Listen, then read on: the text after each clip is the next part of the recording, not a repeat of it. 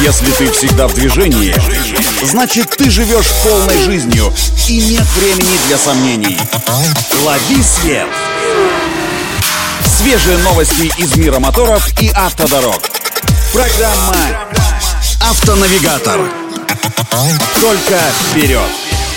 Это автонавигатор для тех, кто всегда в движении. С вами Александр Барский. Мы стартуем.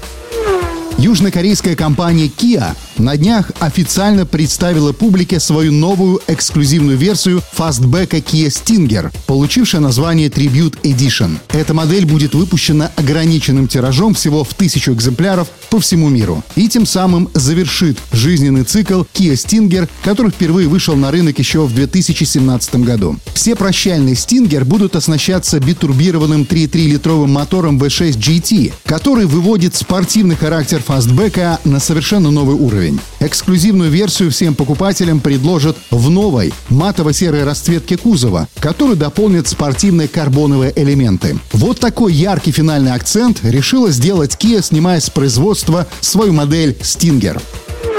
А между тем стало известно, что глобальный дефицит чипов в автопроме в ближайшее время не исчезнет и продлится еще минимум до конца следующего года. Способствовать улучшению ситуации с чипами должно увеличение их производства и открытие нового завода в немецком Дрездене. Но и этого пока недостаточно для исправления ситуации, так как остались проблемы с поставками комплектующих для полупроводников. Напомню, что впервые о нехватке полупроводников в автопроме заговорили еще в начале прошлого года. Тогда из-за дефицита сократили производство автомашин сразу несколько крупных мировых автоконцернов, среди которых Toyota, Nissan, Ford, Honda, Stellantis и даже российский АвтоВАЗ. Вот такие дела. На этом делаем остановку. Удачи на дорогах и берегите себя. Программа «Автонавигатор».